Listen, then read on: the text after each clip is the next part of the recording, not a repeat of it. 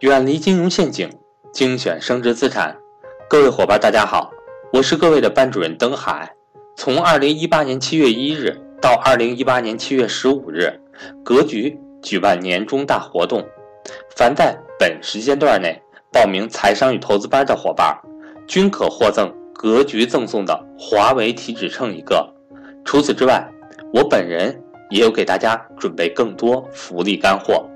同时，珠三角地区的学员报名之后，还可参加七月十五日在广州举办的财商与投资班纯线下面授课，机会有限，欢迎各位伙伴找我报名学习。我的手机为幺三八幺零三二六四四二，我的微信为格局全拼小写后面加上六八六八，也就是格局六八六八。下面请听分享。今天我们讲一下，当孩子成绩出来之后，我们应该如何和孩子沟通。其实每次在期末考试之后呢，对于孩子来说压力其实蛮大的。很多家长呢，面对考试成绩都要会和孩子进行一次沟通，这可能就是孩子的绩效面谈或者是述职报告。很多家呢，就是这个关乎成绩最紧张其实是家长哈，考好了以后皆大欢喜。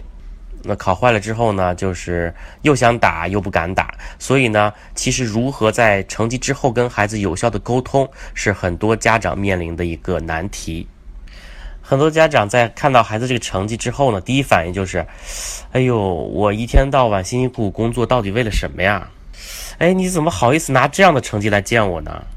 所以呢，轻点的就是啰嗦一下抱怨，然后重的就是拳脚相加。然后呢，再加上讽刺，然后再加上挖苦。有一次，一个男学生告诉我啊，我爸打我了。哎，我就问他，哎，你怎么好像还还挺高兴的？然后这男孩说，哎，打就打吧，都习惯了。这男孩说，本来考不好，我自己其实有点内疚的，想埋怨自己。但是他打完我以后呢，我觉得好像就释然了，我就不用埋怨自己了。所以你看，当我们讽刺、挖苦、打骂面对孩子的时候，我们换来的是什么呢？是孩子的理解，还是他的反感呢？还有些父母啊，在看到孩子令人失望的成绩之后呢，就开始冷战，然后就不理孩子，然后就想让孩子增加一些心理负担，然后让孩子自己觉得愧疚。久而久之呢，孩子就丧失了和父母沟通的信心。很多时候呢，孩子和父母之间就建立起来一条无法逾越的鸿沟。这样下去呢，在青春期的时候，或者孩子出国回来之后，你会发现你和孩子沟通越来越难了，他越来越不听你的话了。那到底怎么做才是最科学的方式呢？好，我来讲一下啊，在这个地方我们要先搞清楚一个问题。如果这个问题搞不清楚，你和孩子的沟通永远不会特别顺畅。请思考或者记笔记，这次考试的成绩到底重要还是不重要？其实，在和孩子沟通当中呢，涉及到三个非常重要的核心要素。第一个呢是结果，也就是本次考试的结果；第二个呢是目标，也就是未来我们要达到的目标；第三个呢就是给孩子的反馈。好，这个地方呢，我来提问一下大家：刚才我说了三个要素，我们和孩子沟通的时候，应该集中在哪个要素上呢？思考一下，我们应该集中在结果上。还是反馈上，还是目标上呢？当你的焦点集中在结果上的时候呢，我们和孩子其实就没有办法有效的沟通了。你让孩子感受到的就是满满的指责。哎，你这次为什么没考好？哎，你到底是怎么学习的？你平时学了吗？你最近你怎么考的？你看又考砸了吧？我让你之前好好学习，好好努力。哎，你看一下，你这次排第几啊？哎，为什么人家每次都能考九十多分呢？你现在把自己变成孩子，你听到我刚才的话，你作为孩子，你的感受是什么呢？你发现没有？刚才所有的问句都是集中在这次考试的结果上，这样的所有问句都让孩子感觉到被指责。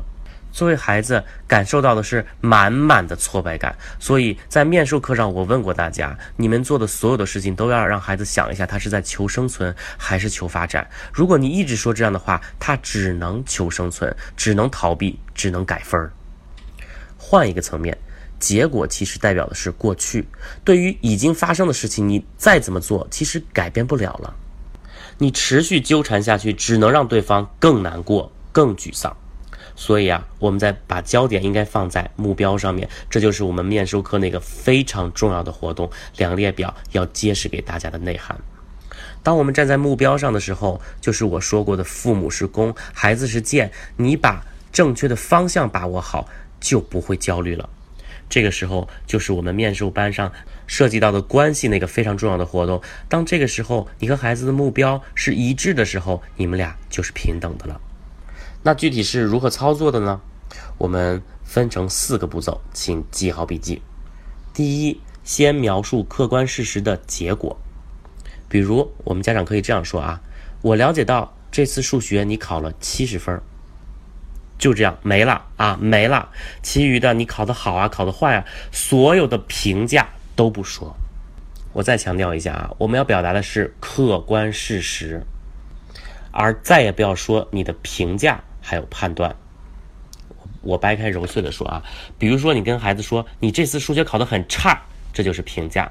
记住啊，以后再也不要说评价，因为所有的评价都会让孩子感觉到被指责，所以孩子就会变得越来越内向，他就不爱跟你说话，或者你看到的他只和你说让你高兴的话，走，咱们去吃，走，咱们去看电影去，其他的他一概不会跟你说。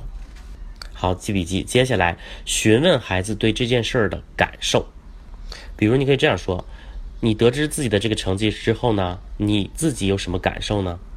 嗯，这个时候孩子可能会说：“嗯，不太开心，啊，我觉得好失望。”非常好。之后呢，你就马上问他的目标。你感受到孩子的情绪呢，你可以马上来一句：“啊，我也觉得很沮丧。”妈妈和你现在感受一样，你愿意跟妈妈说？你到底是因为什么感受很沮丧呢？孩子透过这个问题，马上会觉察到自己的感受被理解了，这样呢，他会感觉到被支持，他会觉得家长是值得被信赖的。你知道，当孩子觉得你是被信赖的时候，会有什么好的结果吗？他就会和你滔滔不绝，他就会和你无话不说，学习上面的、感情上面的很多事情，都都迎刃而解了。好，第三步，记笔记。询问孩子的目标。当你知道孩子不满意的这个状况之后，你马上问他：“那你满意的状态是什么呢？”哎，你想要的目标成绩是多少呢？好，问完这个之后呢，马上可以问分析。要达到你的目那个目标成绩，你觉得需要突破的障碍是什么呢？或者从这次考试成绩当中，我们对平时自己的学习有哪些发现呢？你现在自己有什么启发呢？你觉得要实现你那个目标？最关键的因素都有什么呢？要实现我们那个目标，你觉得需要具备的条件是什么呢？我们需要如何做呢？我们需要做什么呢？你觉得你需要从哪一步先开始呢？所以你看，现在你完全不是一个批评者，这个时候你就是教练的角色。这个时候你会站在孩子同样的立场上，帮他想想看。我们一起分析如何帮你实现你想要的那个目标。好，记笔记第四步，一起制定行动计划。这个时候呢，你可以说：“哎，妈妈发现了，你找到了具体的原因。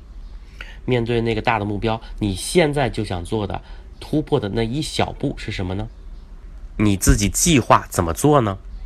如果现在你自己做一个计划的话，你觉得内容都应该有些什么呢？”你现在再想象一下自己是孩子，经过这四步的时候，你的感受又是什么呢？你的焦点又是在哪儿？你又打算如何做呢？相信啊，通过这四步下来，你和孩子就一定能找到共同解决问题的方法了，并且最重要的是，这个方法是你们彼此都接受的。所有的一切有一个前提，你需要和孩子建立连接。你当时是怎么断开的呢？因为你是批评者，如何建立链接呢？因为你是他的教练。好的，请记住这四个步骤，和孩子尝试一下，然后和关老师反馈你的效果。最后，从八月到十二月，我会依次在成都、青岛、北京、南京、武汉、深圳、西安、上海、重庆、广州。这些城市举办家庭教育面授的训练营，帮助大家改善家庭成员之间的关系，促进家庭和谐。上述城市呢均接受报名，名额有限，先到先得。具体行程安排呢，各位和班主任韩登海老师联系。好了，我们下期再见。